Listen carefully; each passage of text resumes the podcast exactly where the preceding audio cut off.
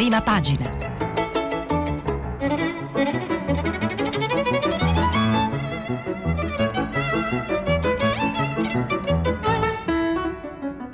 Questa settimana i giornali sono letti e commentati da Lucia Conte, giornalista dell'agenzia Asca News.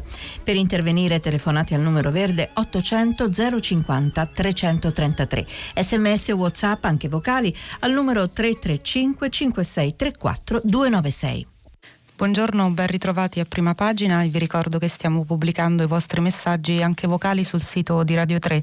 Oggi i quotidiani mh, si concentrano su tre temi la riapertura anticipata rispetto alle previsioni, mh, mm, un allentamento del, eh, delle misure restrittive che era stato deciso per l'emergenza coronavirus e suppressione del, dei governatori delle regioni, alla fine il governo ha ceduto e eh, si riaprirà eh, seppur mh, mm, con uh, le dovute differenze legate alla diversa, mh, mm, alla diversa al diverso numero dei contagi, eh, si riaprirà lunedì eh, 18. E, mh, inoltre ehm, il governo eh, continua a litigare diciamo, sul decreto rilancio che era stato promesso per um, ieri sera, invece è ancora slittato, ancora uno slittamento dovrebbe arrivare nella giornata di oggi, ma una convocazione ufficiale del Consiglio dei Ministri ancora non c'è.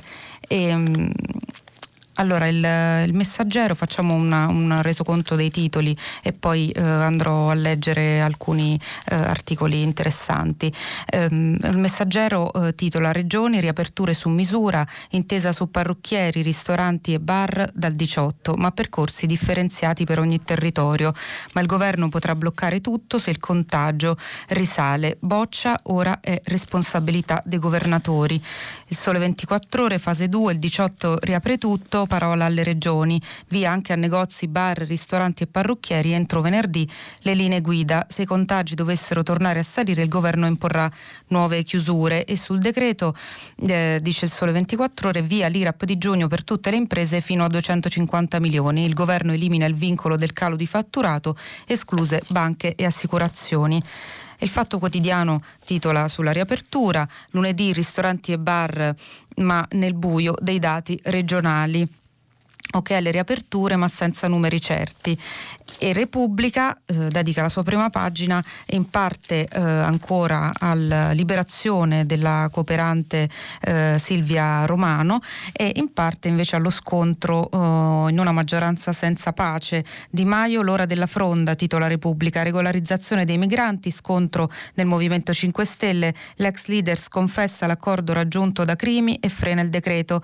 Gualtieri, nel provvedimento ci saranno aiuti alle imprese e una sospensione dell'IRAP, ma nel governo si tratta ancora. E, um, Corriere della Sera titola ancora sullo scontro uh, all'interno del governo sul decreto rilancio, veti e trattative sul decreto, no dei 5 Stelle alla sanatoria dei migranti, ma Gualtieri tutti i nodi sono sciolti, riaperture più autonomia alle regioni, meno di mille ricoverati nelle terapie intensive non succedeva dal 10 marzo. La stampa eh, dedica una fotonotizia ancora a um, Silvia Romano e, um, eh, Aisha, eh, che è il nome appunto che Silvia ha scelto dopo la sua conversione, Aisha a casa fra polemiche, lo zio le hanno lavato il cervello. E invece a proposito eh, dell'emergenza coronavirus la stampa eh, dedica parte della sua prima pagina a una a un sondaggio eh, dal quale, di, um, condotto da Alessandra Ghisleri di Euromedia Research dal quale emerge che dopo 100 giorni di lockdown gli italiani iniziano ad avere paura, eh, 7 su 10 temono che la crisi dell'economia possa far esplodere le rivolte sociali soprattutto al nord. E soltanto il 5% dichiara di avere fiducia nei politici. E infatti il titolo della stampa è il nord a rischio di tensioni sociali, governo in ritardo, il 70% teme conflitti, ristoranti bar barbieri aperti da lunedì, ma decidono le regioni. Salta ancora l'intesa sui migranti, oggi il decreto rilancio, giù l'IRAP, sconti sull'IMU agli alberghi. anche Avvenire titola sul eh, decreto che tarda ad arrivare, il rilancio parte piano, per decreto trattativa su IRAP per regolarizzazione dei lavoratori stranieri, le paritarie senza aiuti. I dati del contagio ora in netto calo, dal 18 maggio le regioni potrebbero decidere sulle riaperture. Movimento 5 Stelle frena ancora sui permessi di soggiorno di sei mesi, bonus vacanze fino a 50.000 euro di reddito. Oggi il varo delle misure. E, um, anche il direttore di Avvenire dedica un editoriale invece alla liberazione di Silvia Romano, la vera gioia e la vergogna. Um, scrive Marco Tarquinio riferendosi appunto alle critiche e agli insulti che sono arrivati eh, alla ragazza liberata eh, l'altro ieri. E, mh, mm, Silvia di nuovo a casa eh, è il titolo della fotonotizia nella parte centrale della prima pagina di Avvenire. Bassetti, presidente della CEI, dice è una figlia nostra. E, ehm, ancora eh, il mattino eh, titola Riaperture, il sud parte prima, via libera differenziati per regione, intesa con parrucchieri, bar e ristoranti, a lavoro dal 18, migranti e lite nel Movimento 5 Stelle, l'accordo sul rilancio vacilla, niente IMU per alberghi e lidi balneari. E il mattino intervista il ministro del sud Giuseppe Provenzano, eh, il mezzogiorno non perde un euro, prestiti, basta ostacoli dalle banche, dice Provenzano Provenzano eh, si dice convinto che il Sud non pagherà il prezzo più alto della crisi economica esplosa con la pandemia, ci sono anche misure per le imprese, basta ostacoli dalle banche. E, um, il dubbio, eh, titolo ancora sul decreto ripartenza, decreto ripartenza intesi in estremis, scontro tra PD, Italia Viva e Movimento 5 Stelle, salta l'intesa sulla sanatoria dei migranti, crolla la produzione industriale, a marzo si registra un meno di 30%. E, um, il dubbio eh, dedica anche una, un, um, un focus eh, su eh, sui eh, detenuti che sono mh, mm, stati scarcerati durante l'emergenza coronavirus eh, portandosi dietro un, un um, polverone di polemiche e ehm, dice malati terminali, vecchi e disabili, ecco chi sono i pericolosi mafiosi scarcerati, dice il dubbio. E ancora il tempo invece eh, punta il dito contro il commissario straordinario per l'emergenza Domenico Arcuri eh, chiamandolo il combina disastri a lui è dedicata la prima pagina del Tempo, mascherine a 50 centesimi inesistenti, camici bucati ai medici, Arcuri non ne azzecca una, scrive il Tempo. Il manifesto invece ehm, eh, il suo titolo ad effetto lo dedica oggi alle divisioni eh, nel Movimento 5 Stelle e nel governo a proposito della eh, regolarizzazione dei migranti e mh, mm, degli irregolari e dice eh, giocando appunto sul nome del capo politico dei 5 Stelle titola il manifesto Crimi crimini e misfatti. Scontro fino all'ultimo sulla regolarizzazione di braccianti, colfe e badanti. La destra grillina capeggiata dal reggente Vito Crimi sconfessa la linea della ministra 5 Stelle Catalfo. Il pretesto di un inesistente condono per chi sfrutta il lavoro nero, Gualtieri in serata l'accordo c'è. Invece eh, Libero dedica la sua prima pagina alla liberazione di Silvia Romano. Silvia, storia assurda, se stava bene in Africa perché è tornata, si chiede Libero, rapita da una banda di tagliagole, è riapparsa convertita, sorridente, col nome di una sposa di Maometto e convinta di essere stata libera. Pagare per una giravolta del genere è beffardo. E ancora ehm, il riformista eh, punta il dito appunto sul, contro il decreto eh, che il ministro Bonafede ha deciso eh, di, di, varare in seguito appunto alle scarcerazioni che come dicevo prima si sono portati dietro un mare di polemiche ehm, alle scarcerazioni per l'emergenza coronavirus. Il riformista titola Stato sbirro Bonafede e Repubblica hanno il loro decreto infine il, giorn- il giornale eh, titola su su Silvia Romano, dubbi, milioni, silenzi, su Silvia troppi misteri, il riscatto gli Stati Uniti esclusi dall'operazione, i video mai mostrati e nessuna parola di condanna per i rapitori. E Conte regolarizza 500.000 migranti. E invece la verità, il, il um, quotidiano fondato e diretto da Maurizio Belpietro um, titola sul decreto rilancio le priorità del governo, i soldi vanno agli esattori delle tasse, cassa integrazione, prestiti e bonus arrivano agli italiani col contagocce, però i ministri si affrettano a inserire nel decreto in gestazione l'aiutino per l'Agenzia delle Entrate, così potrà distribuire pure i premi ai dipendenti. E parlando appunto della riapertura eh, degli esercizi commerciali che ancora erano rimasti chiusi in questa fase 2 di bar e ristoranti, eh, ieri eh, si è deciso appunto eh, sotto il pressing delle regioni eh, di anticipare al 18 eh, la fine del, um, del, lockdown, negozi, bar e ristoranti, scrive il messaggero, da lunedì 18 maggio ci sarà il via libera del governo alle regioni, seppur con una serie di restrizioni. Se il contagio sale metteremo in campo restrizioni selettive, dice il Premier Conte ai governatori. Allo stesso tempo i presidenti avranno la possibilità di spingersi anche oltre con le riaperture, ma dovranno far fede sempre ai parametri legati al contagio. Tra giovedì e venerdì ci saranno linee guida e regole generali uguali per tutti e differenziazioni territoriali territoriali a seconda dell'andamento della curva del contagio. In caso di risalita il governo potrà intervenire per disporre nuove chiusure. L'accordo arriva al termine della videoconferenza tra i governatori e l'esecutivo, con al tavolo anche il premier Giuseppe Conte, il quale promette di valutare la richiesta di elezioni a luglio che torna sul tavolo. Tra sette giorni dunque sarà possibile tornare al bar per prendere un caffè, tagliarsi i capelli e andare a cena fuori, ma con regole ben definite. Il comitato tecnico scientifico sta infatti chiudendo in queste ore le linee guida che varranno per la ristorazione, per i servizi alle persone e anche per la balneazione, vale a dire le regole generali per poter aprire in sicurezza le spiagge in concessione e quelle libere. Nella videoconferenza il governo ha sottolineato che saranno pronte tra giovedì e venerdì, anche se alcuni presidenti di regione, tra cui quello del Friuli Venezia Giulia, Federica, hanno chiesto che arrivassero entro mercoledì. Probabile che saranno diffuse giovedì in concomitanza con l'uscita dei primi dati ufficiali sul monitoraggio di questi primi dieci giorni di allentamento delle misure e tuttavia eh, restano, osservati gover- restano, osservati speciali del governo, tre regioni in particolare sono la Lombardia, il Piemonte e la Liguria. E scrive sempre il messaggero in un retroscena firmato da Alberto Gentili, eh, Lombardia, Piemonte e Liguria a rischio stop, decisivi dati di giovedì. E I ministri della salute Roberto Speranza e degli affari regionali Francesco Boccia anche ieri hanno osservato con soddisfazione i dati sui contagi, il trend si mantiene positivo per il momento in tutte le regioni e tutte le regioni condizioni migliorano, ma si tratta di dati in qualche modo neutri in quanto si riferiscono alla fase finale del lockdown. Dunque, anche se è vero che tutte le regioni potranno far ripartire da lunedì il commercio al dettaglio, i bar, i ristoranti, i parrucchieri, non è da escludere uno stop all'ultimo momento in base ai protocolli stringenti che stilerà il Comitato Tecnico Scientifico. Nella videoconferenza con i governatori, i due ministri e il Premier Conte hanno confermato che le linee guide per le riaperture in sicurezza saranno pronte a breve e ogni settimana in ogni regione ci saranno i dati della condizione effettiva del virus che non è solo quella dei contagi ma anche quella connessa all'organizzazione territoriale della sanità, alle terapie intensive e subintensive, al numero dei tamponi che si fanno, alla condizione dei positivi asintomatici, ha spiegato Boccia.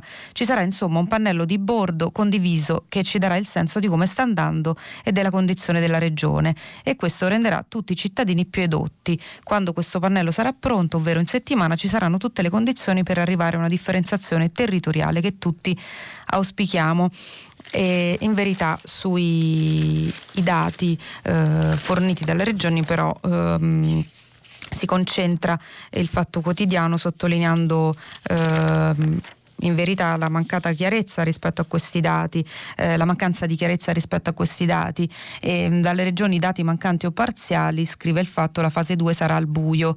Dopodomani il governo dovrebbe avere in mano tutti i dati sull'epidemia da Covid-19 della prima settimana di fase 2, con cui programmare le nuove riaperture a partire da lunedì.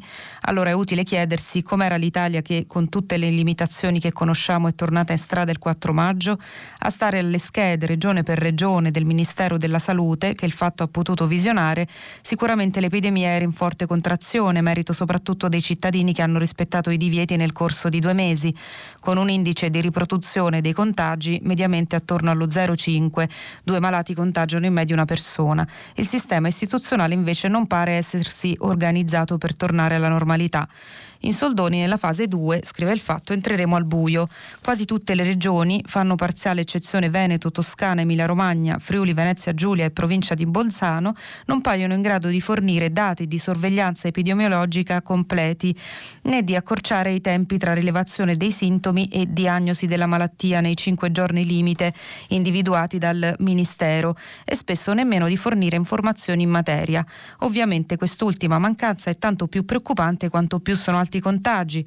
Velocizzare la scoperta dei malati e testarne i contatti è fondamentale per bloccare nuovi focolai e invece non è possibile valutare e non disponibile sono le due edizioni ricorrenti per tutti. Al momento insomma il parametro più sicuro a disposizione pare l'impatto del virus sugli ospedali. Situazione in miglioramento ovunque, anche in Lombardia, che però continua a presentare numeri oltre le soglie d'allarme, motivo per cui è l'unica regione al 4 maggio a essere considerata a rischio moderato, livello a partire dal quale è consigliato andarci piano con le riaperture, mentre tutte le altre regioni sono ritenute a rischio basso. Il problema, gli ospedali sono per così dire gli ultimi a sapere che la malattia si sta diffondendo, nel senso che ci si arriva molto dopo averla contratta. Le schede eh, con i dati aggiornati alla settimana tra 4 e 10 maggio decideranno chi e come potrà anticipare la riapertura. Allora, escluso il non sorprendente giudizio sulla Lombardia, vediamo quali sono le situazioni più a rischio. Un occhio di riguardo verrà dato al Piemonte, che finora sembra seguire la dinamica lombarda con 7-10 giorni di ritardo. La regione, dice il Ministero, mostra un livello di completezza nei dati di sorveglianza non in linea con le soglie previste per la fase di valutazione. Incompleti sono pure i numeri sulla tempistica sintomi tampone eh, che seppur parziali riportano tempi tre volte più alti della soglia limite di 5 giorni e alta anche se sotto soglia l'occupazione dei posti letto dopo due mesi di lockdown, il 19% di quelli in terapia intensiva e il 32% dei cosiddetti posti Covid. Situazione più tranquilla ma sempre da monitorare è quella della Liguria che non riesce a fornire dati di sorveglianza di qualità e in media riesce a fare il tampone ai sintomatici solo dopo 13 giorni. E, um, un alto livello di attenzione anche in Toscana e Veneto e anche l'Emilia Romagna invece pare cavarsela bene da questo punto di vista, eh, dal punto di vista dell'evoluzione, della gestione dell'evoluzione dei casi sul territorio, ma al 4 maggio mh, in Emilia Romagna eh, si rileva invece un numero assai più alto negli ospedali, il 27% dei posti in terapia intensiva e il 33% dei posti Covid, insomma sui dati i dati non sembrano eh, essere molto confortanti rispetto a, mh, mm, alla decisione eh, di, una, di, una, riapertura, soprattutto senza, ehm, senza tracciamenti, eh, senza test eh, sierologici a disposizione, senza insomma, un campionamento che sia avviato in maniera ordinata. E a proposito appunto dei... Mh, mm, dei test sierologici, è il Corriere della Sera che dedica eh, un... Um, dedica un articolo al caos dei test sierologici e um, la Sardegna lo, fa, lo, facciano i turisti inutili per la diagnosi. E appunto uh, il Corriere della Sera parla di un documento, un documento del Ministero della Salute che smonta il valore di, dei test sierologici. Il documento, scrive il Corriere della Sera, è datato 9 maggio. I test sierologici e il succo non possono allo stato attuale sostituire i tamponi nasofaringei. Il motivo? L'assenza di rilevamento di anticorpi non esclude la possibilità di un'infezione in atto in fase precoce o asintomatica e il relativo rischio di contagiosità, altro che patente di immunità che consente il ritorno al lavoro in piena sicurezza. Ciò non vuol dire che la rilevazione degli anticorpi non serva a nulla, più semplicemente serve ad altro, ossia, spiega sempre la circolare, a stimare la diffusione dell'infezione in una comunità e definire il tasso di letalità dell'infezione ma le regioni comunque sono partite. Le stime dicono che sul mercato italiano ci sono 10 milioni di test disponibili e per questo il governo sta valutando l'ipotesi di dare indicazioni sui prezzi massimi per chi vuole fare privatamente e anche su chi sottoporre e quali metodi usare, magari seguendo il modello dell'indagine sulle 150.000 persone del campione Istat che partirà lunedì prossimo con il rinvio di un'altra settimana rispetto alle previsioni. E a proposito eh, di, di, riaperture, ehm, è sempre il Corriere della Sera che eh, ci spiega come torneremo in spiaggia quest'estate, con quali regole e mh, si tornerà eh, sulle spiagge italiane, eh, firma Fiorenza Sarzanini un articolo limiti, eh, intitolato Limiti e divisioni sulle spiagge tra gli ombrelloni, tra le file di sdraio e lettini scrive Sarzanini, dovrà esserci una distanza di 5 metri. Tra gli ombrelloni bisognerà invece prevedere 4 metri e mezzo. Ecco la spiaggia ai tempi del coronavirus immaginata dagli scienziati. Le regole sono arrivate. Entro la fine della settimana il governo lo discuterà con i gestori per mettere a punto quelle linee guida che nei prossimi mesi consentiranno agli italiani di andare al mare. Misure strettissime che già provocano la protesta dei gestori degli stabilimenti balneari, preoccupati da una crisi del turismo che rischia di diventare devastante importante per chi ha poco spazio a disposizione e potrebbe non arrivare nemmeno al pareggio dei costi. Ognuno potrà gestire gli spazi e inventare soluzioni alternative, ma su alcune disposizioni non ci saranno deroghe e i controlli sulle spiagge libere saranno affidati a vigili e steward. Al momento si sta pensando agli spostamenti all'interno della propria regione, ma entro la fine di maggio, dopo aver monitorato l'andamento della curva epidemica, potrebbe bastare il test sierologico per spostarsi da una regione all'altra. E non ci saranno separatori di plexiglass per evitare l'effetto serra e nemmeno recinti. Per impedire che i bagnanti arrivino troppo vicini gli uni agli altri basterà creare delle isole dove ognuno potrà sistemarsi con le sdraio, i lettini e l'ombrellone. Non si potrà stendere gli asciugamani per terra né adagiarsi sulla sabbia. Ognuno dovrà rispettare il posto assegnato al momento di arrivare in spiaggia e spetterà al gestore decidere se consentire ai clienti di rimanere tutto il giorno o prevedere un doppio turno. Certamente non ci potranno essere file agli ingressi e quindi si privilegeranno gli abbonamenti oppure le prenotazioni via internet o telefono. Tutte le strutture fisse come spogliatoi, cabine e docce dovranno essere sanificate e non sarà possibile accedervi se non verrà prevista una disinfezione subito dopo l'uscita di ogni cliente. Norme igieniche simili avrà, dovranno essere previste per i lettini e le sdraio, così come per tutte le attrezzature. Vietato assembrarsi e dunque anche i giovani dovranno mantenere le distanze sia sull'arenile sia presso i chioschi. In numerosi punti dello stabilimento dovranno essere sistemati i dispenser per il disinfettante e i rubinetti dove lavarsi le mani e gli addetti dovranno poi provvedere alla igienizzazione. I ristoranti sulla spiaggia e i bar dovranno seguire le stesse regole degli altri locali pubblici, dunque se sarà possibile mantenere il distanziamento tra i tavoli si consentirà ai clienti di sedersi, altrimenti si potrà soltanto prendere il cibo e consumarlo vicino al proprio ombrellone. Servizi di pulizia dovranno essere costanti e garantire lo svuotamento dei cestini. Non sarà consentito alcun tipo di assembramento né sulle spiagge libere né sugli scogli.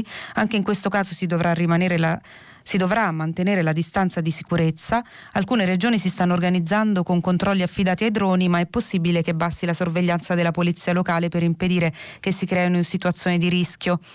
Fissate le misure indispensabili, ognuno poi si organizzerà per sfruttare al meglio le potenzialità del proprio territorio. Sul litorale del Lazio alcuni gestori stanno pensando a un'applicazione da scaricare sullo smartphone per prenotare la prima postazione libera e un braccialetto che segnali grazie a un allarme eventuali assembramenti. In Liguria è stato invece deciso di contare su un numero consistente di steward, persone che controllino gli accessi come avviene negli stadi. In campagna per aumentare la capienza lì dove la spiaggia è stretta oppure nei luoghi più impervi vi si pensa di creare delle piattaforme galleggianti gestite direttamente dagli stabilimenti che possano ospitare due o tre persone con lettini e protezione per il sole. Invece chi preferisce andare in piscina dovrà seguire le stesse regole sul distanziamento, così come resta obbligatoria la sanificazione di bagni, spogliatoi e docce e dove non si garantirà la sicurezza sarà vietato l'ingresso alle strutture. Ehm, insomma eh, davvero un'estate piena di regole e vedremo mh, quanti, eh, quanti gestori degli stabilimenti balneari decideranno di aprire a queste condizioni oppure eh, chiuderanno.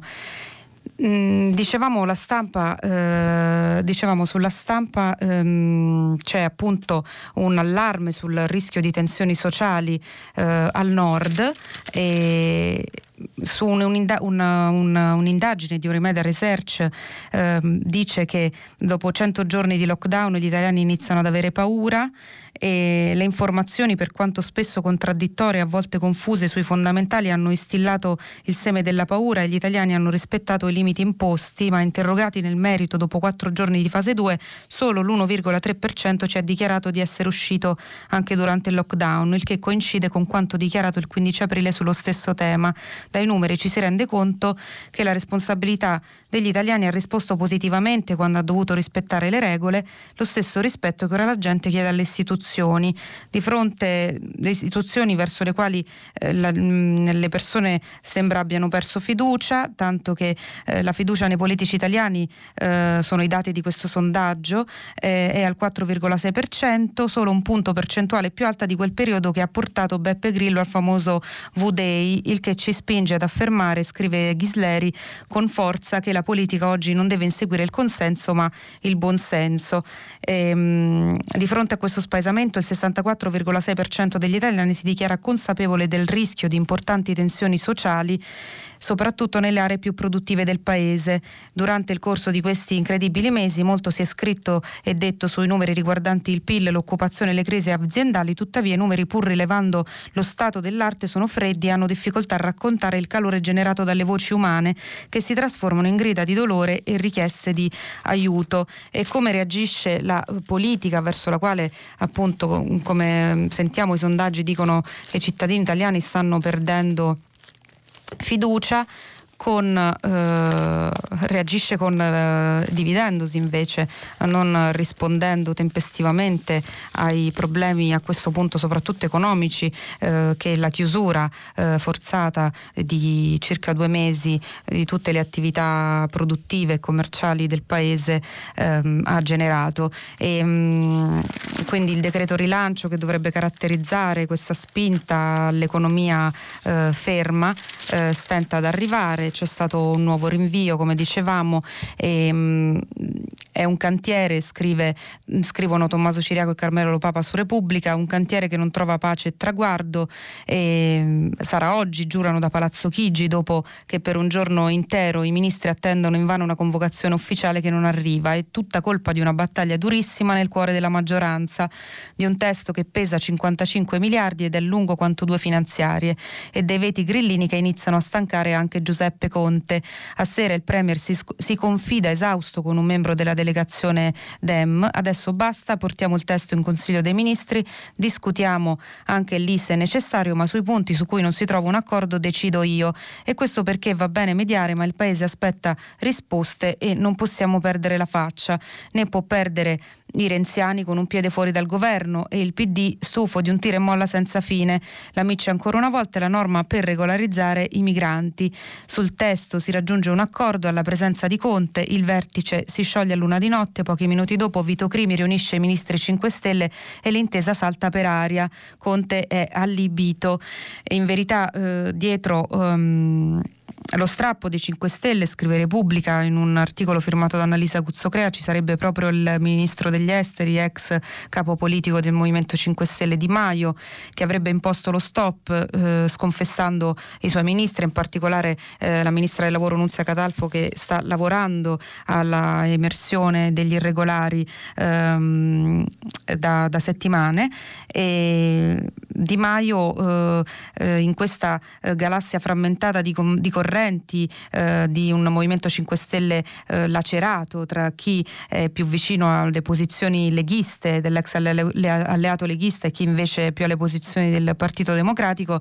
E di Maio cerca di riprendere terreno mostrandosi responsabile con le diplomazie degli altri paesi ma accarezzando istanze sovraniste di alcuni e la lotta contro la regolarizzazione dei braccianti, scrive Cuzzocrea, la fa parlando di difesa della legalità, ma sotto traccia nelle call riservate come quella movimentata serata di domenica notte.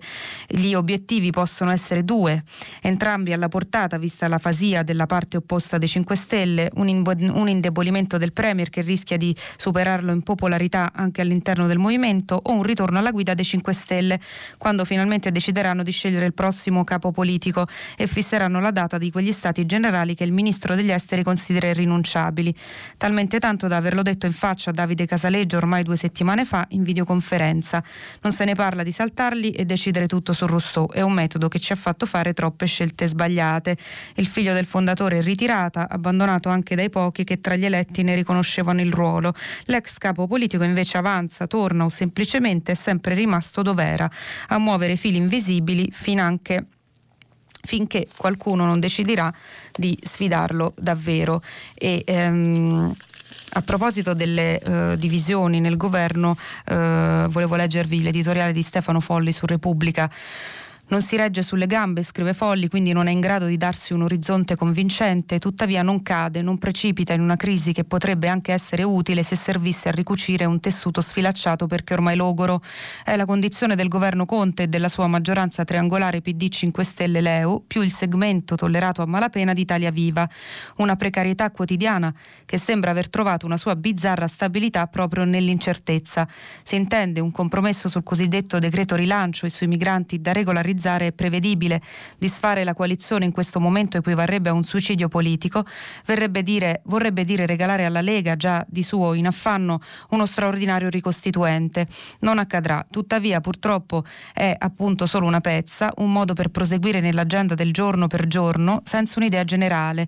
Lasciamo stare una visione del futuro che ci attende. Si può criticare il suo governo per il profilo burocratico, si può criticare il governo per il suo profilo burocratico tipico dell'organizzazione dell'ordinaria amministrazione quando invece servirebbe lo slancio dei passaggi storici, ma non è questo il punto. Il Premier Conte fa quello che riesce meglio a un giurista senza una storia politica alle spalle, il cui primo se non unico obiettivo consiste nel durare più a lungo possibile, per cui media tra i soci della maggioranza, ma è quasi sempre una mediazione di corto respiro, eppure non dipende da lui, bensì dalle forze parlamentari.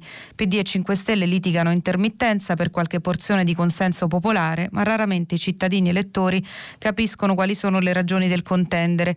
Si dice, e così dovrebbe essere, che il PD rappresenta la sinistra mentre il Movimento 5 Stelle è scivolato verso destra, forse nella speranza di tagliare l'erba sotto i piedi a Salvini. Tuttavia c'è parecchia nebbia da dissolvere prima che il quadro sia chiaro. In realtà il vero dissenso dovrebbe essere tra chi si rende conto del disastro economico incombente e chi invece si attarda per pigrizia nei vecchi schemi, tra chi è disposto a mandare in crisi il governo se necessario, pur di scuotere il sistema produttivo e dare alle persone e alle imprese gli stivali per correre, anche tagliando il carico fiscale, e chi invece crede ancora nell'assistenzialismo, nel reddito di cittadinanza, nei sussidi per Alitalia, nello schiavismo di chi sfrutta i migranti che lavorano in nero nei campi. Si discute da settimane settimane intorno al MES, quando è pressoché scontato che il governo ne farà uso per ragioni politiche di fondo, prima ancora che per convenienza finanziaria. Tuttavia non è su questo che si definisce il profilo delle forze in campo. Il problema è che PD e Movimento 5 Stelle non vogliono e non riescono a definire ciò che li distingue ed è grave perché solo definendosi potrebbero poi stipulare un patto politico credibile tra diversi, in grado di coprire i due anni scarsi che, si, che ci separano dall'elezione del Presidente della Repubblica. Si resta invece lungo un sentiero nebbioso, non si cade ma non si va avanti. Renzi dovrebbe essere, a sentire i suoi annunci, il detonatore capace di separare le istanze innovatrici da quelle conservatrici e corporative, ma non trova mai il momento giusto per agire, nel guado senza un accordo forte di maggioranza che rischierebbe di escluderlo. Conte sopravvive senza consolidarsi, ma il paese affonda. E, um, a proposito uh, del, dell'emergenza coronavirus, volevo leggervi un, un, articolo sull'avvenire, su Avvenire, a pagina 3, um, I popoli indigeni e il virus, una lotta per la sopravvivenza.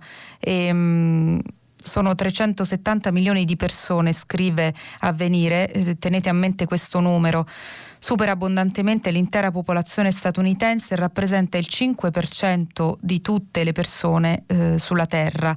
Sono donne e uomini come noi, ma nei fatti non altrettanto meritevoli di tutele sociali. 370 milioni di persone sono complessivamente gli abitanti di Italia, Francia, Spagna, Regno Unito e Germania ed è una cifra che potrebbe essere riportata dai libri di storia con il termine di genocidio quello meno notiziabile e il meno interessante, quello delle ultime popolazioni indigene viventi sulla terra causato dal Covid-19.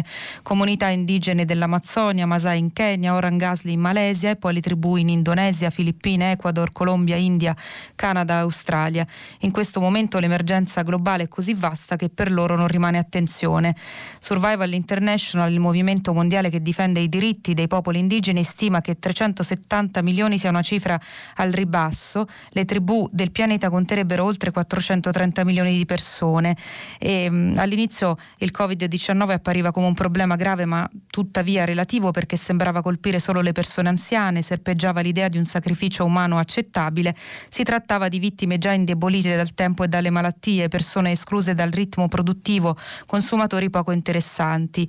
Lo stesso oggi accade a circa 400 milioni di indigeni, rischiano di essere considerati sacrificabili, ma in verità sono i depositari dei miti leggendari, degli archetipi culturali e psicologici, dei segreti delle foreste incontaminate, del senso stesso della presenza umana sul pianeta. Curiosamente anche loro, come i nostri anziani, sono i guardiani della nostra memoria, i modelli di biodiversità umana utili a salvaguardare la biodiversità naturale, il cui dissesto è alla base delle moderne pandemie, come spiega Francesco Casella, portavoce di Survival International Italia. Avendo sviluppato stili di vita, stili di vita sostenibili, i popoli indigeni hanno contribuito direttamente all'altissima diversità di specie che li circonda. Non è un caso che l'80% della biodiversità terrestre si trovi nei loro territori. E allora eh, come stanno reagendo in questi giorni? Alcune comunità hanno chiuso completamente l'accesso alle loro terre agli esterni, alcuni gruppi si stanno rifugiando nelle loro aree più remote, come in Ecuador o in Canada, anche perché noi non abbiamo cliniche né dottori, se una comunità si infetta nessuno ci salverà. Al momento possiamo usare solo le nostre piante tradizionali a aglio e zenzero per prevenire l'infezione. E, um, racconta appunto uh, un um, un, rappresent- un, rappresentante degli Suar Tawasap dell'Amazzonia ecuadoriana, eh, il polmone verde del pianeta. E, mh, eh, ancora eh, un altro, mh, volevo leggervi eh, un altro articolo eh, rispetto alla, eh, agli effetti collaterali eh, del... Mh, del, della chiusura forzata eh, cui siamo, stato, siamo, stati costretti in questi mesi causa emergenza coronavirus. E, mm, ed è una indagine, sono numeri arrivati dal telefono azzurro che parlano eh, degli abusi sui minori eh, che sono cresciuti eh, del 20% secondo le stime eh, del telefono azzurro. E ne scrive Francesca Sforza sulla stampa, eh, i dati del telefono azzurro parlano chiaro chiaro, non sono aumentate solo le violenze domestiche nei confronti delle donne, ma sono salite del 40% anche le chiamate dei ragazzi che hanno confidato agli operatori di aver pensato al suicidio o di aver praticato atti di autolesionismo, quelli che possono telefonare perché poi ci sono i più piccoli o quelli non abbastanza attrezzati per farlo e dunque c'è da scommettere che i numeri emersi siano la triste punta dell'iceberg. Sotto il pelo dell'acqua si trovano con tutta probabilità centinaia di migliaia di bambini che hanno assistito a violenze o ne sono stati vittime dirette e molti di più, soprattutto nella fascia compresa tra i 5 e i 10 anni, che sono stati scaricati dalle scuole. Tantissimi casi di insegnanti che hanno delegato alla famiglia il compito della scolarizzazione, eh, la mancanza della maestra, l'assenza di compagni, le visite dei nonni, le attività sportive, tutte cose che per i bambini più fortunati sono un arricchimento, ma che per quelli provenienti da situazioni di disagio sono dei veri e propri cuscinetti tra il male dell'interno domestico e il bene, o quantomeno le diversità di affetti e orizzonti che il mondo non può offrire loro. E a proposito eh, di numeri impietosi ehm, che ci consegna eh, la fine della fase 1, quella più restrittiva eh, dell'emergenza coronavirus, eh, sono anche i numeri eh, su mh, sui femminicidi, eh, ne scrive eh, Natalia Aspesi su Repubblica, eh, in gennaio 12, in febbraio 2, in marzo a inizio chiusura in casa 5, in aprile 4, nella prima settimana di maggio 2, 25 ammazzate dall'inizio del 2020, di cui sino al, sino al 9 maggio il 11 nell'emergenza coronavirus. E, ehm, la più giovane, scrive Aspesi, a 27 anni, la più matura a 52, uccise dal marito, dal convivente, dal fidanzato, da uno che la perseguitava, dal figlio e persino da un nipote, senza contare chiuse in casa le donne bastonate, accoltellate, gettate a terra, prese a pugni, cinghiate, martellate, eccetera, o semplicemente insultate e terrorizzate, sopravvissute, come la donna scappata dalla finestra e a pezzi in ospedale, in attesa di prossimi corrucci e nervosismi, e messe in riga e e punizioni più o meno definitive da parte del maschio padrone che però col suo cane o gatto è tutto baci. In questi mesi hanno contato solo i morti di coronavirus, registrati ogni giorno nel loro incessante accumulo di numeri e di dati, minaccia cupa per tutti, anche per le 25 donne che però sono morte per la mano di uno di famiglia, di una persona un tempo ma forse ancora amata per odio irrefrenabile che dicono sia amore. Le maghe, ma forse semplicemente le persone sapienti di questa inestirpabile sciagura hanno hanno subi- subito previsto che la clausura avrebbe costituito un pericolo in più per le prede familiari. Il primo segnale è stato, propria, è stato proprio la diminuzione di richieste di aiuto ai centri antiviolenza e delle denunce rispetto allo stesso periodo del 2019, convivenze insopportabili per le stesse ragioni che lo sono da anni, neanche lo sfogo di separarsi per il lavoro, forse i bambini da proteggere, nessun punto della casa dove rifugiarsi per sottrarsi alla furia, nessuna possibilità di chiamare qualcuno sotto l'imperio del carceriere carceriere, un parente un'amica, appunto i centri antiviolenza o la polizia, nel silenzio dominato dalla grande paura e per il resto tutti impegnati a rendere impraticabile ogni soluzione politica, finanziaria, sanitaria in un paese che si sta sfasciando sotto l'irresponsabilità di troppi, cosa volete che sia? Qualche donna che muore d'altro, non di coronavirus e neppure delle tante malattie di cui si muore e di cui non si sa più niente? Ehm, Volevo chiudere, eh, arrivare alla chiusura della rassegna stampa ritornando a, um, al tema della liberazione di Silvia Romano che ieri ha, ha acceso gli animi anche eh, nei vostri commenti e nei vostri sms. E, um, Repubblica intervista eh, il, il, portavoce di Al-Shabaab, l'organizzazione terroristica che ha sequestrato la cooperante italiana e dice in questa intervista perché mai avremmo dovuto maltrattarla? Silvia Romano rappresentava per noi una preziosa merce di scambio e poi è una donna e noi di Al-Shabaab nutriamo grande rispetto per le donne. E, è grazie a un politico di Mogadiscio, scrive l'intervistatore Pietro Del Re, che riusciamo a raggiungere al telefono Ali Der, portavoce del gruppo terroristico Al-Shabaab, responsabile di decine di spaventosi attentati con cui da una quindicina d'anni funesta la Somalia. abbiamo fatto di tutto per non farla soffrire, eh, anche perché Silvia Romano era un ostaggio, non una prigioniera di guerra, dice il portavoce di Al-Shabaab. I prigionieri di guerra li passiamo per le armi esattamente come fa l'esercito somalo quando cattura un soldato di Al-Shabaab e prima di giustiziare i prigionieri le truppe di Mogadiscio li torturano per farli parlare, ma i nostri soldati sono addestrati anche a soffrire, perciò molti muoiono sotto tortura senza rivelare nulla. Noi invece non dobbiamo torturare nessuno perché sappiamo tutto tutto, avendo a Mogadiscio infiltrato i nostri uomini in ogni istituzione, ministero, partito politico e perfino nell'esercito somalo.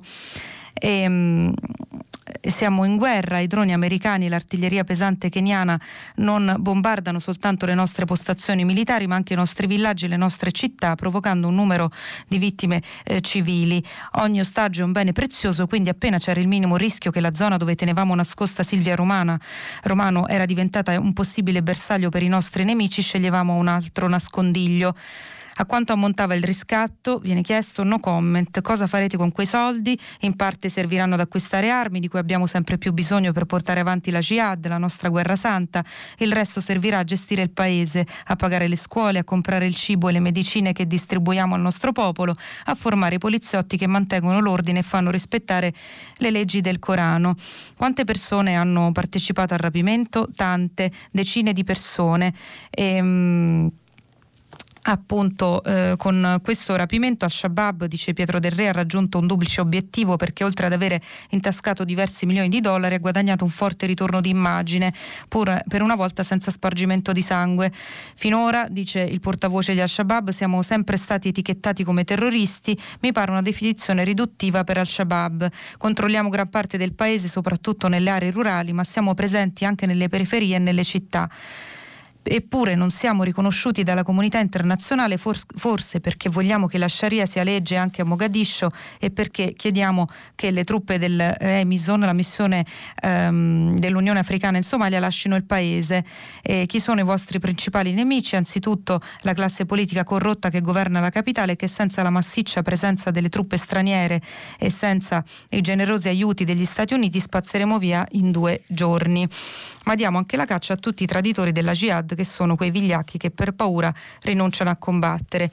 E eh, sulle polemiche ehm, che si sono scatenate intorno alla liberazione eh, di Silvia Romano, ma soprattutto alla sua conversione, ehm, polemiche e odio in rete per mh, il quale si sta pensando addirittura di assegnare una scorta a Silvia Romano, ehm, firma un interessante articolo Daniele Ranieri sul foglio, ehm, note sullo show della liberazione, dice eh, gettare un ostaggio al pubblico dopo 18 mesi passati nelle mani di uno dei gruppi terroristici più crudeli del mondo non è normale. La gara ad annunciare il ritorno di Silvia Romano, intanto i turchi ci rimpiazzano dalla Libia alla Somalia. Il rientro in Italia di Silvia Romano, scrive Raineri, ehm, ci ha chiarito alcuni punti importanti su come funzioniamo o meglio su come non funzioniamo. Un punto è che c'è stata, c'è stata troppa esposizione. Tutti gli ostaggi sono sottoposti a pressioni tremende e non conviene gettarli in pasto al pubblico. Al loro arrivo eh, e invece è proprio quello che è successo, scrive Raineri. Ci sono stati moltissimi casi di sequestrati che si sono convertiti all'Islam in questi anni. James Foley, il reporter americano che fu decapitato dallo Stato Stato islamico davanti a una telecamera nell'agosto 2014, era diventato musulmano durante la prigionia, leggeva tutti i giorni il Corano, raccontano i suoi ex compagni eh, di cella. E, mh, quando fu ucciso in pochi sapevano della conversione e anche molti altri ostaggi occidentali dello Stato islamico assieme a lui si erano convertiti e tutti quelli che criticano da liberi e in condizioni di sicurezza perfetta dovrebbero ricordare in quali condizioni tiravano, tirano avanti i rapiti e questa è quasi la regola, non, non eh, l'eccezione. E, mh, e il giorno dopo l'arrivo a Roma, quindi tutti i quotidiani eh, avevano invece il resoconto delle quattro ore di domande e risposte tra Silvia Romano e gli inquirenti. Può sembrare normale, ma non lo è, scrive Raineri. E la nostra rassegna stampa finisce qui. Vi aspetto dopo la pubblicità per il filo diretto. Vi ricordo che stiamo pubblicando i vostri messaggi anche vocali sul sito di Radio 3 pronto? Pronto? Pronto, buongiorno. Sì, buongiorno, sono Francesco e chiamo da Firenze. Grazie per avermi richiamato. Allora, eh, allora io vivo, vivo, nel Chianti e lavoro a Firenze, insomma la nostra zona eh, vive e respira alla fine di turismo. E prima ho ascoltato mentre elencava quel lunghissimo eh, groviglio di norme e di regole che ci saranno per l'estate che poi sono alla fine in linea perfetta con il groviglio di norme che ci sono e che limitano poi anche gli investimenti stranieri in, tutti, in tantissimi settori in Italia. Eh, io vivo in questa zona qui, eh, ho un pezzo di famiglia che vive in Irlanda e un altro pezzo di famiglia che vive in Danimarca e quest'anno tutte e due hanno deciso di disdire tutte le prenotazioni che avevano fatto. In Danimarca sono 26 persone che tutti gli anni prenotano in, in agriturismo qui e per tutte e due vale la stessa cosa, cioè non verranno mai in un posto dove c'è da stare con la mascherina e dove alla televisione si vedono eh, tutte le persone poi che stanno con la mascherina, dove ci sono poi tutte queste regole da tenere, con il rischio che poi durante l'estate eh, le amministrazioni locali di piccoli paesini poi non lo so, attuino diversamente ecco, questo tipo di controllo verso il turista. Eh, e questo è un, è un, gravissimo problema. Ora sarebbe un periodo importante per il turismo, ma nessuno all'estero vede, vede l'Italia perché va vista anche dalla cultura che riceve il messaggio che arriva dall'Italia, nessuno eh, si sente allegro e la vacanza è allegria di andare in un posto dove ci saranno tutte queste regole. Ecco, questo volevo dire. La ring... preoccupante. La ringrazio Francesco per la sua testimonianza eh, diretta. E, um, il turismo è uno uh, dei settori più colpiti uh, dall'emergenza coronavirus e um, diciamo eh, che da quello che sembra eh, a sentire chi, il governo e chi si sta occupando eh, della ripresa in qualche modo del settore turistico ehm, si sta puntando moltissimo eh, sul, um, sul turismo in Italia fatto da italiani E da, un, da, un, lato, per collegarmi appunto a quello che diceva il signor Francesco delle, di chi ha disdetto dall'estero le prenotazioni negli agriturismi in Italia, ehm, da un lato perché non è ancora chiaro insomma, quanto sarà facile spostarsi eh, all'interno diciamo, dello spazio Schengen. Mm, cito un caso che ricordo perché ho letto eh, ieri appunto nei vari resoconti eh, sui giornali che ehm, è quello dell'Austria che ad esempio ancora non permette eh, il passaggio verso l'Italia, però eh, voglio dire mh, nel, di fronte all'incertezza rispetto a quanto saremo liberi di spostarci eh, in Europa, all'estero, eh, il governo italiano per la ripresa del turismo eh, sta puntando soprattutto sul far fare le vacanze, eh, sulle vacanze degli italiani in Italia, dando appunto, eh, come abbiamo ehm, letto anche ieri, un bonus eh, fino a 500 euro eh, per, da spendere nelle vacanze in strutture ricettive italiane sul territorio nazionale e addirittura eh, innalzando la soglia eh, dell'ISEE ehm, per poter ottenere, per avere diritto a questo bonus. La soglia all'inizio nelle prime bozze era di 35.000 euro, adesso addirittura di 50.000 euro, una soglia di ISEE molto alta, quindi spetterà a una platea molto vasta di persone. E quindi ehm, non sappiamo se eh, questo, questo, sarà sufficiente a convincere eh, gli italiani diciamo, a spostarsi sul territorio nazionale, viste appunto le regole rigidissime che sembrano ehm, che sembra saremo tenuti a rispettare sulle spiagge, addirittura appunto eh, sugli scogli, come leggevo prima nel resoconto del Corriere della Sera. Eh, però è un è un tema diciamo comune, non è una questione solamente italiana. E pian piano stanno riprendendo le attività in tutti i paesi europei e uno dei paesi che di turismo eh, si nutre, vive, un paese che questi anni ha vissuto una dolorosissima crisi che è la Grecia, eh, vede appunto andare a picco le, le prenotazioni.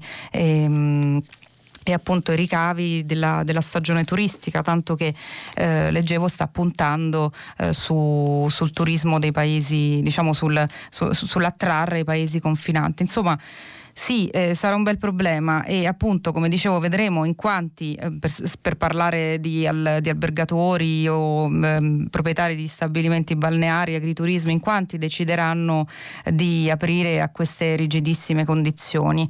Passiamo alla prossima telefonata, pronto?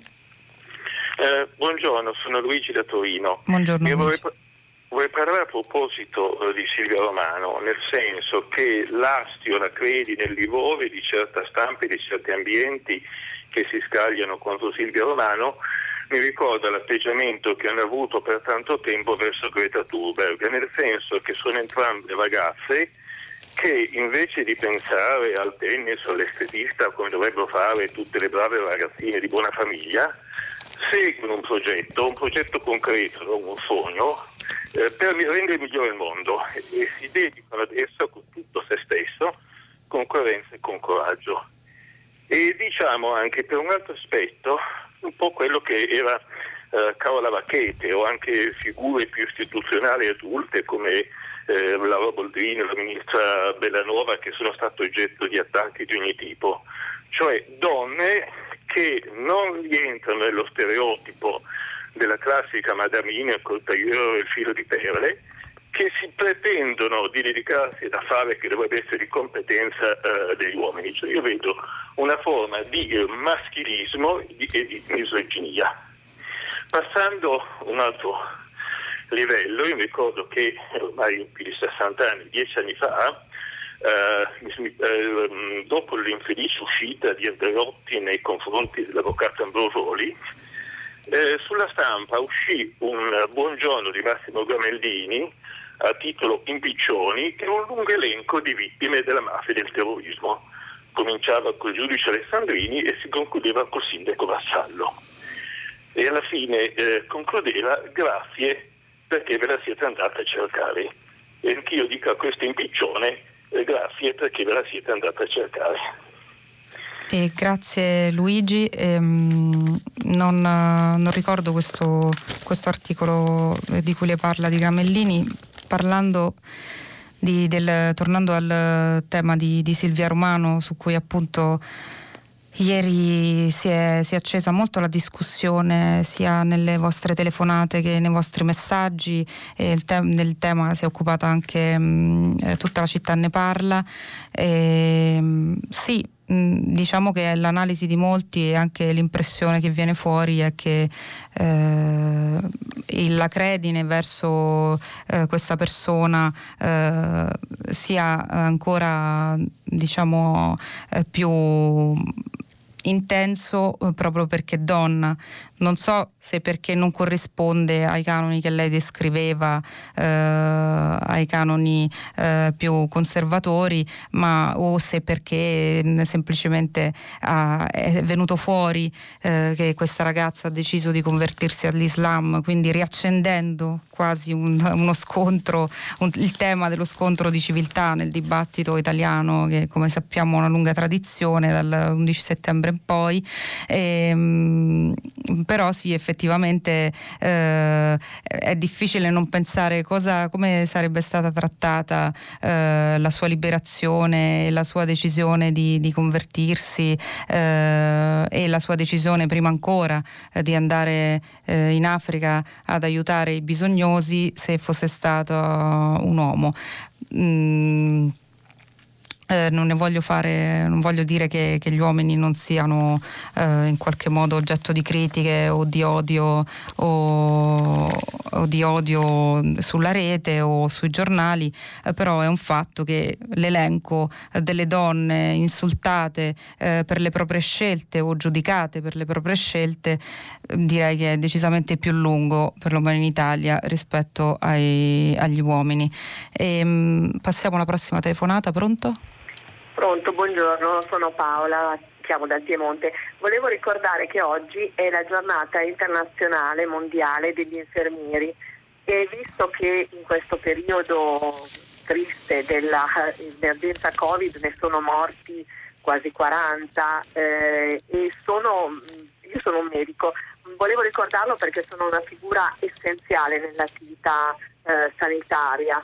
Eh, aiutano, eh, sono fondamentali, somministrano le terapie, eh, sono quelli che ci avvicinano al paziente ci eh, riferiscono eh, anche cose che noi magari non sappiamo e, e fanno luce anche dal, dal, punto di vista clinico su certi aspetti che sfuggono al medico, sono essenziali. E per, visto ricongiungendomi al discorso che facevate prima, la sanità eh, è ormai al 60% donna.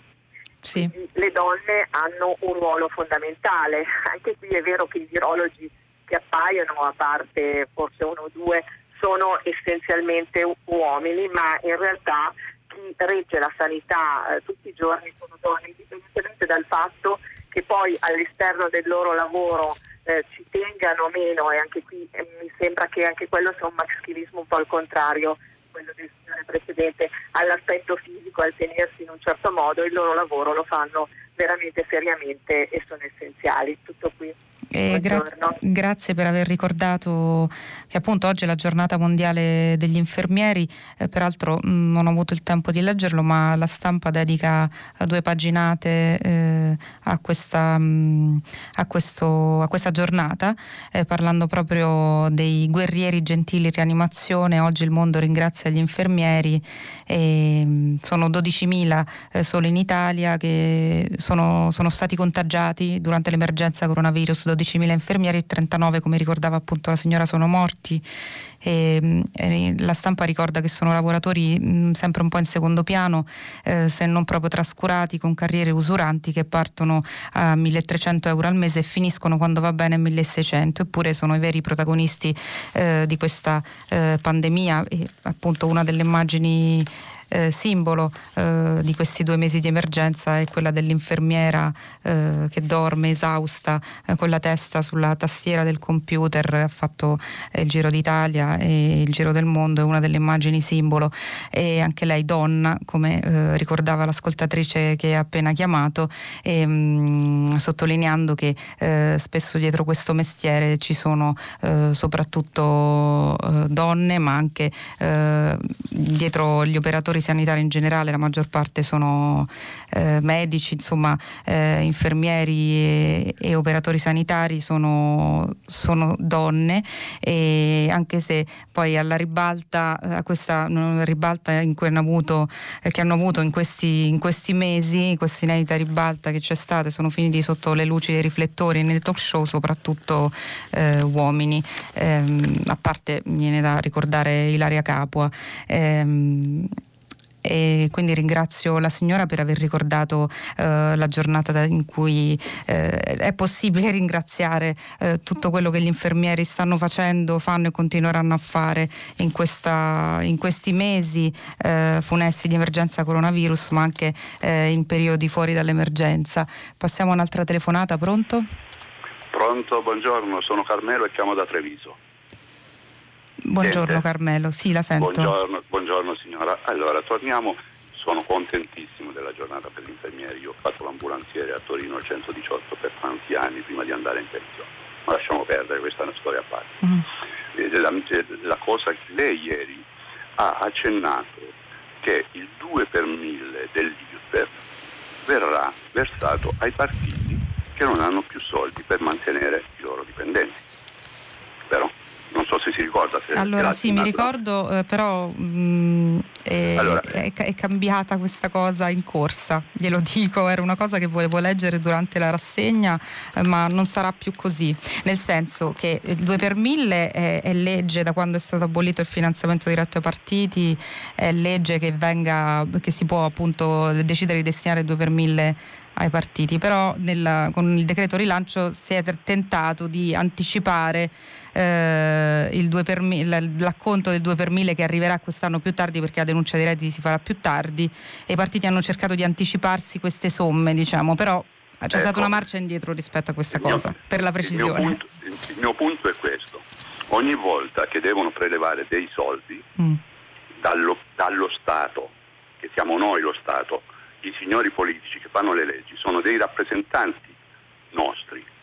Questo ogni tanto dovrebbero ricordarselo, per il semplice fatto che non ci hanno mai chiesto se siamo d'accordo a pagare il canone RAI, non ci hanno mai chiesto se l'8 per 1000 è giusto darlo allo Stato più ricco del mondo, il 5 per 1000 darlo alle piccole chiese o comunità dove non ce l'hanno mai chiesto. Cosa chiedono sempre agli italiani. Andare e avere responsabilità un secondo, di un secondo, diciamo un minuto, quando si va a mettere la croce sul simbolo del loro partito. Il resto degli italiani ai politici attuali, parlo dei politici mm-hmm. attuali e anche qualcuno di vecchia data politico che non ha mai lavorato, riescono a convincere le persone che fanno un qualcosa per lo Stato cosa non vera. Allora, se adesso dovessero fare un qualcosa per gli infermieri io darei l'anima, ma se dove, de, de, dobbiamo sentire che prelevano ancora dei soldi per mantenere i loro vizi e non si sono autotassati o dimezzati gli stipendi neanche in questo periodo, no? e discutono soltanto di dare soldi alle aziende, di dare soldi eh, a, io spero che vadano sempre a chi non ne ha soldi, ma ai pensionati e agli anziani. Signora, hanno mai pensato questi signori? Li ha mai sentiti parlare dei, dei, degli anziani? No, hanno, degli anziani hanno parlato soltanto che devono stare chiusi in casa. Per il resto, signora, non ha pensato nessuno. Eh, Questo è quello che voglio dire io. Grazie Poi mille. Commento a lei. Grazie. Grazie. effettivamente eh, diciamo che eh, a livello economico no, per i pensionati diciamo, in, questo, eh, in questo frangente ehm, non, non, mi sembra sia stato, ci, ci sia stata alcuna destinazione e ci sono appunto, è stato stanziato questo reddito di emergenza per le persone che si trovano in difficoltà e, e invece per quanto riguarda la norma di cui parlava il signor Carmelo, appunto eh, si era pensato di inserire nel decreto rilancio un, um, un, versamento ai partiti entro il 31 agosto di un acconto pari a quello erogato nel 2019, eh, prevedendo che entro poi il 31 dicembre sarebbe arrivato il conguaglio in base all'importo reale destinato dai contribuenti con il 2 per 1000 partiti. Però su questa norma, voglio precisare, c'è stata una retromarcia e quindi è stata cancellata e non ci sarà. Per quanto riguarda quello che diceva il signor Carmelo, sì, eh, i partiti ehm, purtroppo hanno questo continuano anche in una fase difficile come questa, eh, in una fase in cui il Paese è stremato dall'emergenza sanitaria ed economica, a cercare soprattutto il consenso, a pensare soprattutto al consenso elettorale, appunto a quella mh, famosa croce eh, che chiedono nel, nella cabina elettorale, come diceva Carmelo. E una dimostrazione lampante di questo è appunto il, lo scontro che c'è sulla, eh, regola, sulla regolarizzazione ehm, dei, degli immigrati eh, dei lavoratori dei campi e dei, di colfe e badanti irregolari, eh, che viene sostanzialmente bloccata dal Movimento 5 Stelle per timore di perdere il consenso di quella parte dell'opinione pubblica eh, che diciamo vede eh, questa norma, la vedrebbe, la leggerebbe come una una, diciamo, una,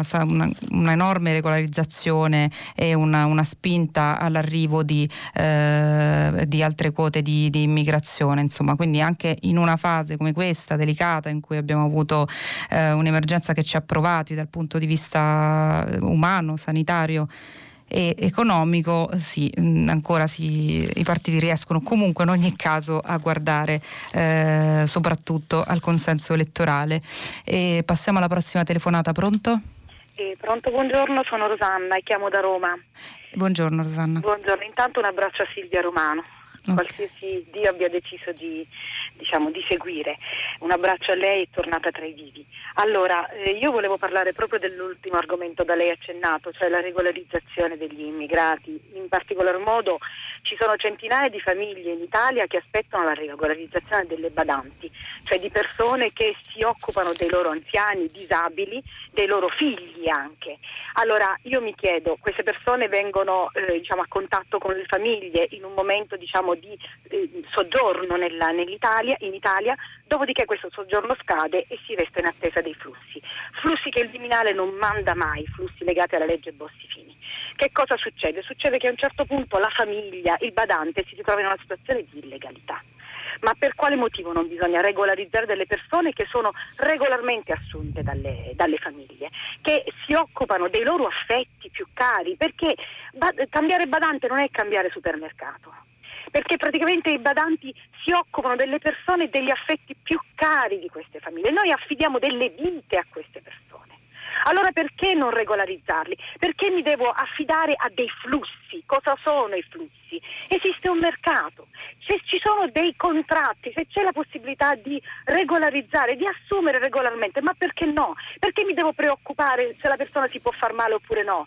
Vanno assicurate queste persone. Poi in questo periodo di lockdown doveva essere un obbligo civico, civile, umano, cercare di avere tutto quanto sotto controllo, perché c'è una parte lindica di questo paese che non è controllata e si occupa proprio di anziani, le persone anche più colpite dal Covid. Allora, per quale motivo questo paese diciamo, rende queste persone degli spiriti, dei fantasmi e le famiglie eh, entrano in una situazione di profonda illegalità dove non ci vogliono stare? È una cosa aberrante questa. Io sono arrabbiata con questo paese. Intanto arrabbiata con la Bostifini. Fa schifo quella legge, posso dirlo? Fa schifo. In secondo luogo sono arrabbiata perché in questo momento c'era una urgenza, un'urgenza sanitaria di far emergere anche queste persone che sono a contatto diretto con problemi sanitari. Ecco, la, ringrazio, la, ringrazio, molto Rosanna per la sua appassionata riflessione e, è tutto vero, insomma, mi trovo molto d'accordo. E, mm, credo sia una questione di civiltà eh, far emergere e regolarizzare queste persone eh, che appunto si trovano, ricordiamo, già nel nostro paese e lavorano ehm, nel nostro paese e eh, spesso, come raccontava Rosanna, accudiscono eh, gli anziani o figli con qualche disabilità. E, mm, e che quindi vogliono soltanto diciamo, emergere e, e, non continuare a vivere nell'irregolarità. Io penso che mi auguro, almeno sem- quella sembra la strada al di là di, di adesso di, di, questa, di, questo scontro che sembra non finire, penso che alla fine ci si arriverà in qualche modo. Eh, si sta litigando sulla durata del permesso di soggiorno eh, da concedere a queste persone, ehm, però Mm, come ricordavo anche ieri, eh, la, la, mm, lo ricordavo anche per chi diciamo, nell'attuale governo pensa che frenando rispetto a questa regolarizzazione strizza l'occhio a un elettorato di centrodestra. L'ultima più grande sanatoria eh, di irregolari in Italia è stata fatta da un governo di centrodestra eh, nel 2002, il governo Berlusconi.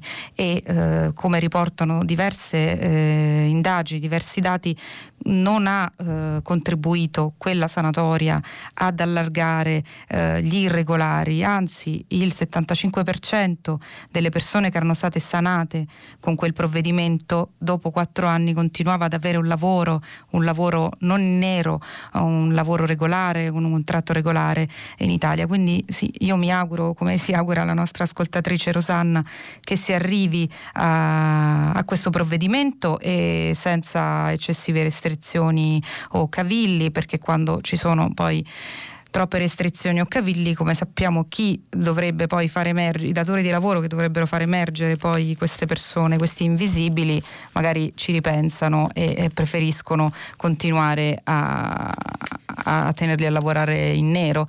Volevo leggere qualche messaggio. Um, e c'è eh, Ross che mi scrive tutti pagano eh, riscatti, inclusa l'America, solo che c'è meno, se non nullo, polverone mediatico eh, come in Italia.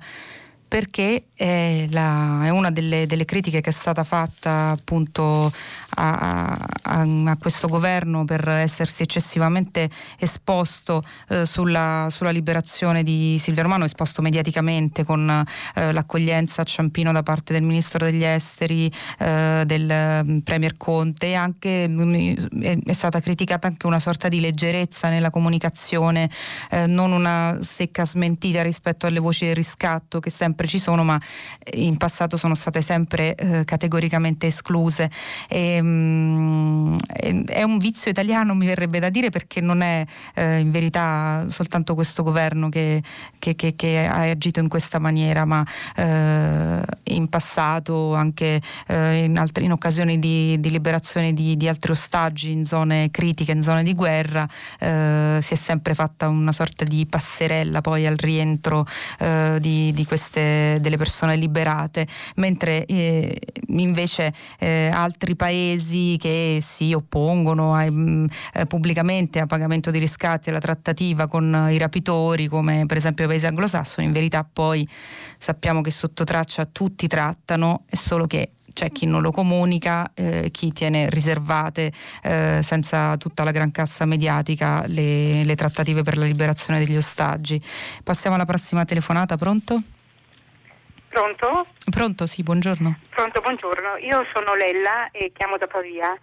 Volevo mm-hmm. semplicemente, buongiorno, eh, rilanciare una notizia che avevo sentito ieri al giornale radio e poi ho verificato anche sul giornale di Repubblica il fatto che eh, i comuni di Borgosesia, Varallo e poi anche un altro in Piemonte hanno organizzato per bambini eh, da 3 ai 10 eh, anni eh, delle attività eh, scolastiche. La scuola riprende.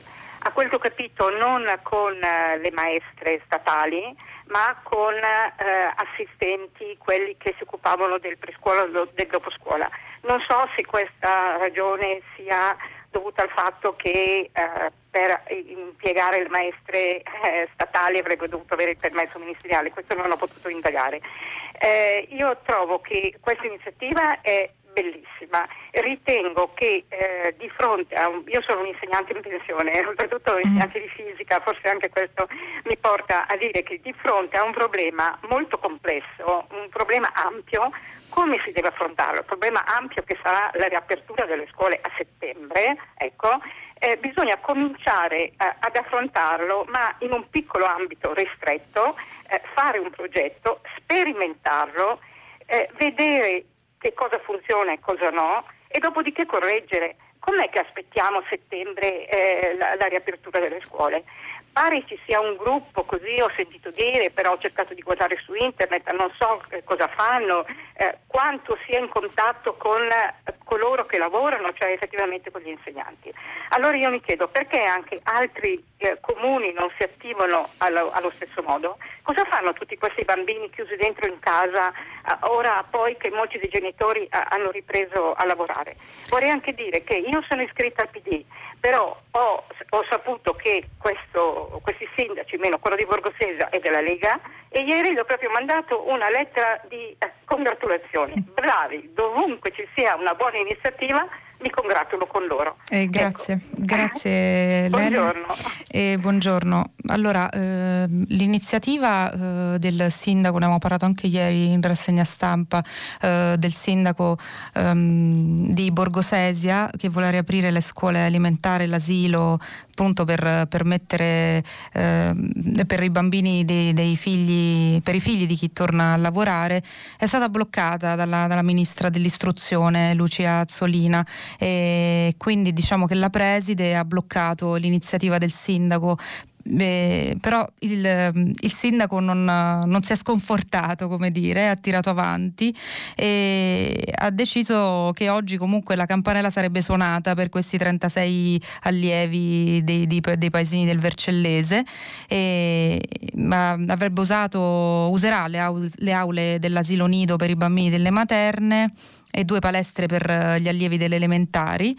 E, ehm, e, a sorvegliarli però non ci potranno essere appunto gli insegnanti perché eh, appunto la ministra ha bloccato questa iniziativa personale ma ci saranno gli educatori di una cooperativa eh, che già seguiva il pre e il post scuola quando la scuola era aperta. Io sono d'accordo con, uh, con la signora Lella che eh, probabilmente eh, ci si, trove, si, dovrebbe accelerare un po' di più rispetto a, a come riaprire riaprire le scuole a settembre, visto che ormai abbiamo capito che l'intenzione del governo è aprire tutti, a tutti i livelli solamente a settembre.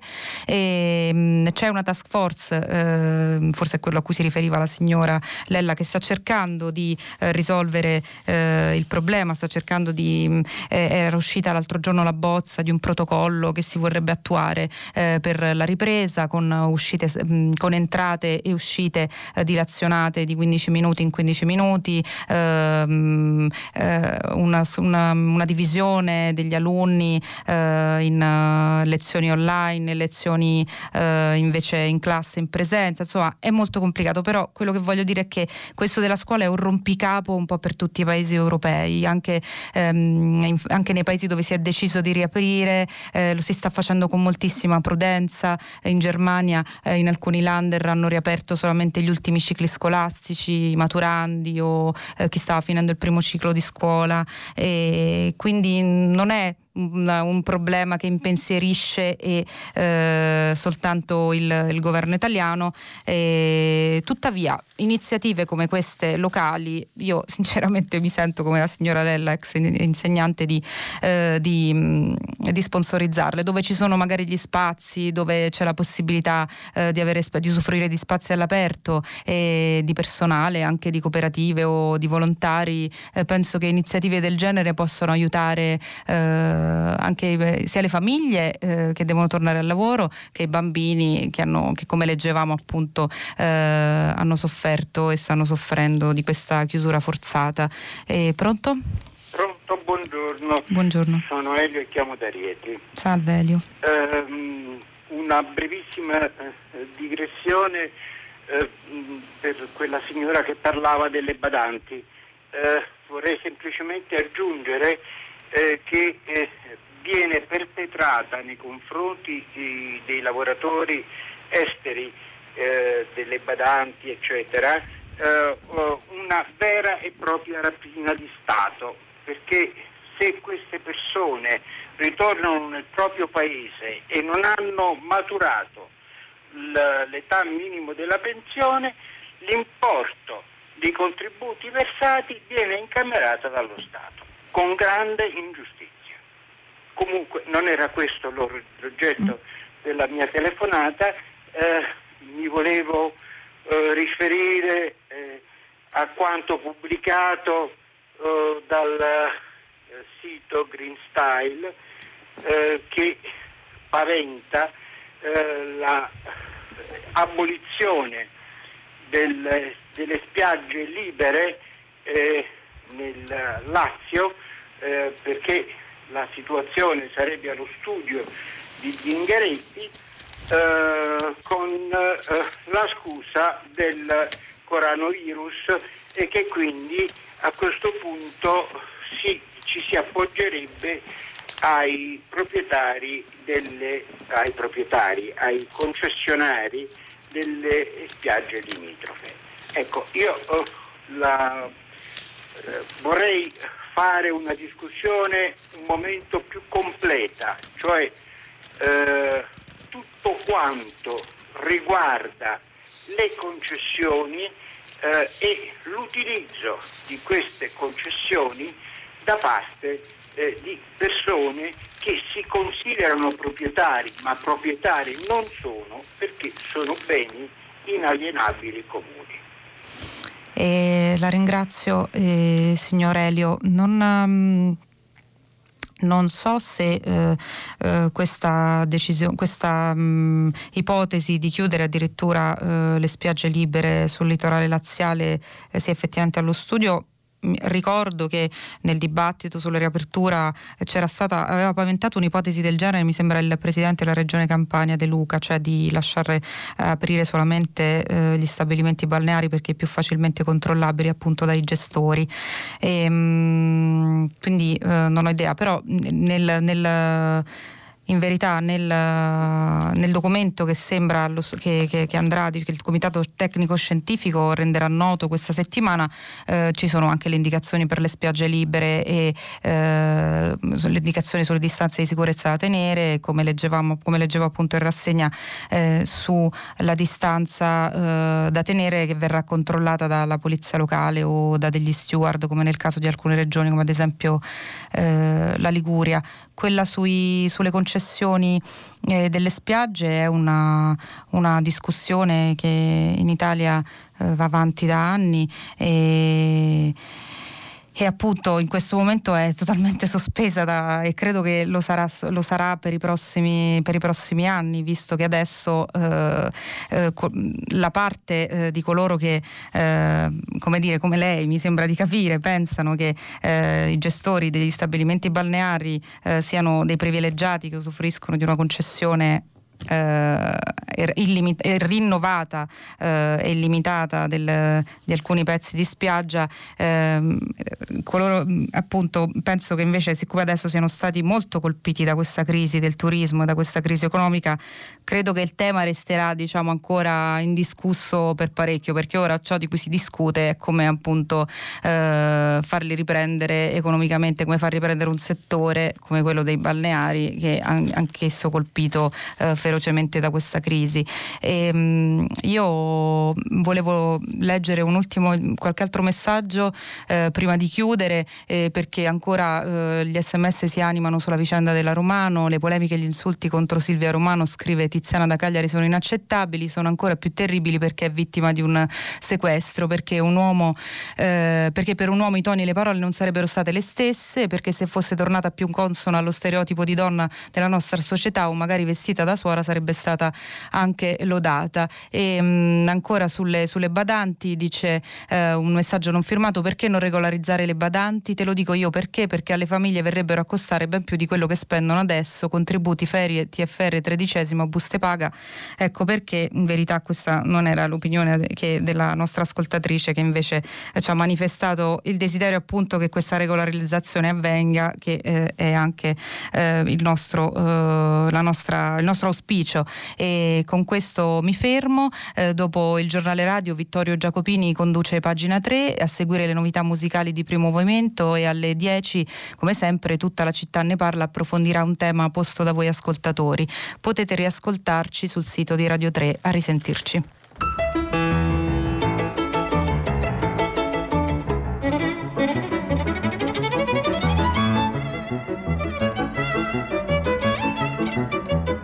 Lucia Conte, giornalista dell'agenzia Asca News, ha letto e commentato i giornali di oggi. Prima pagina è un programma a cura di Cristiana Castellotti. In redazione Maria Chiara Beranec, Natascia Cerqueti, Manuel De Lucia, Cettina Flaccavento. Posta elettronica, prima pagina chiocciolarai.it. La trasmissione si può ascoltare, riascoltare e scaricare in podcast sul sito di Radio 3 e sull'applicazione Rai Play Radio.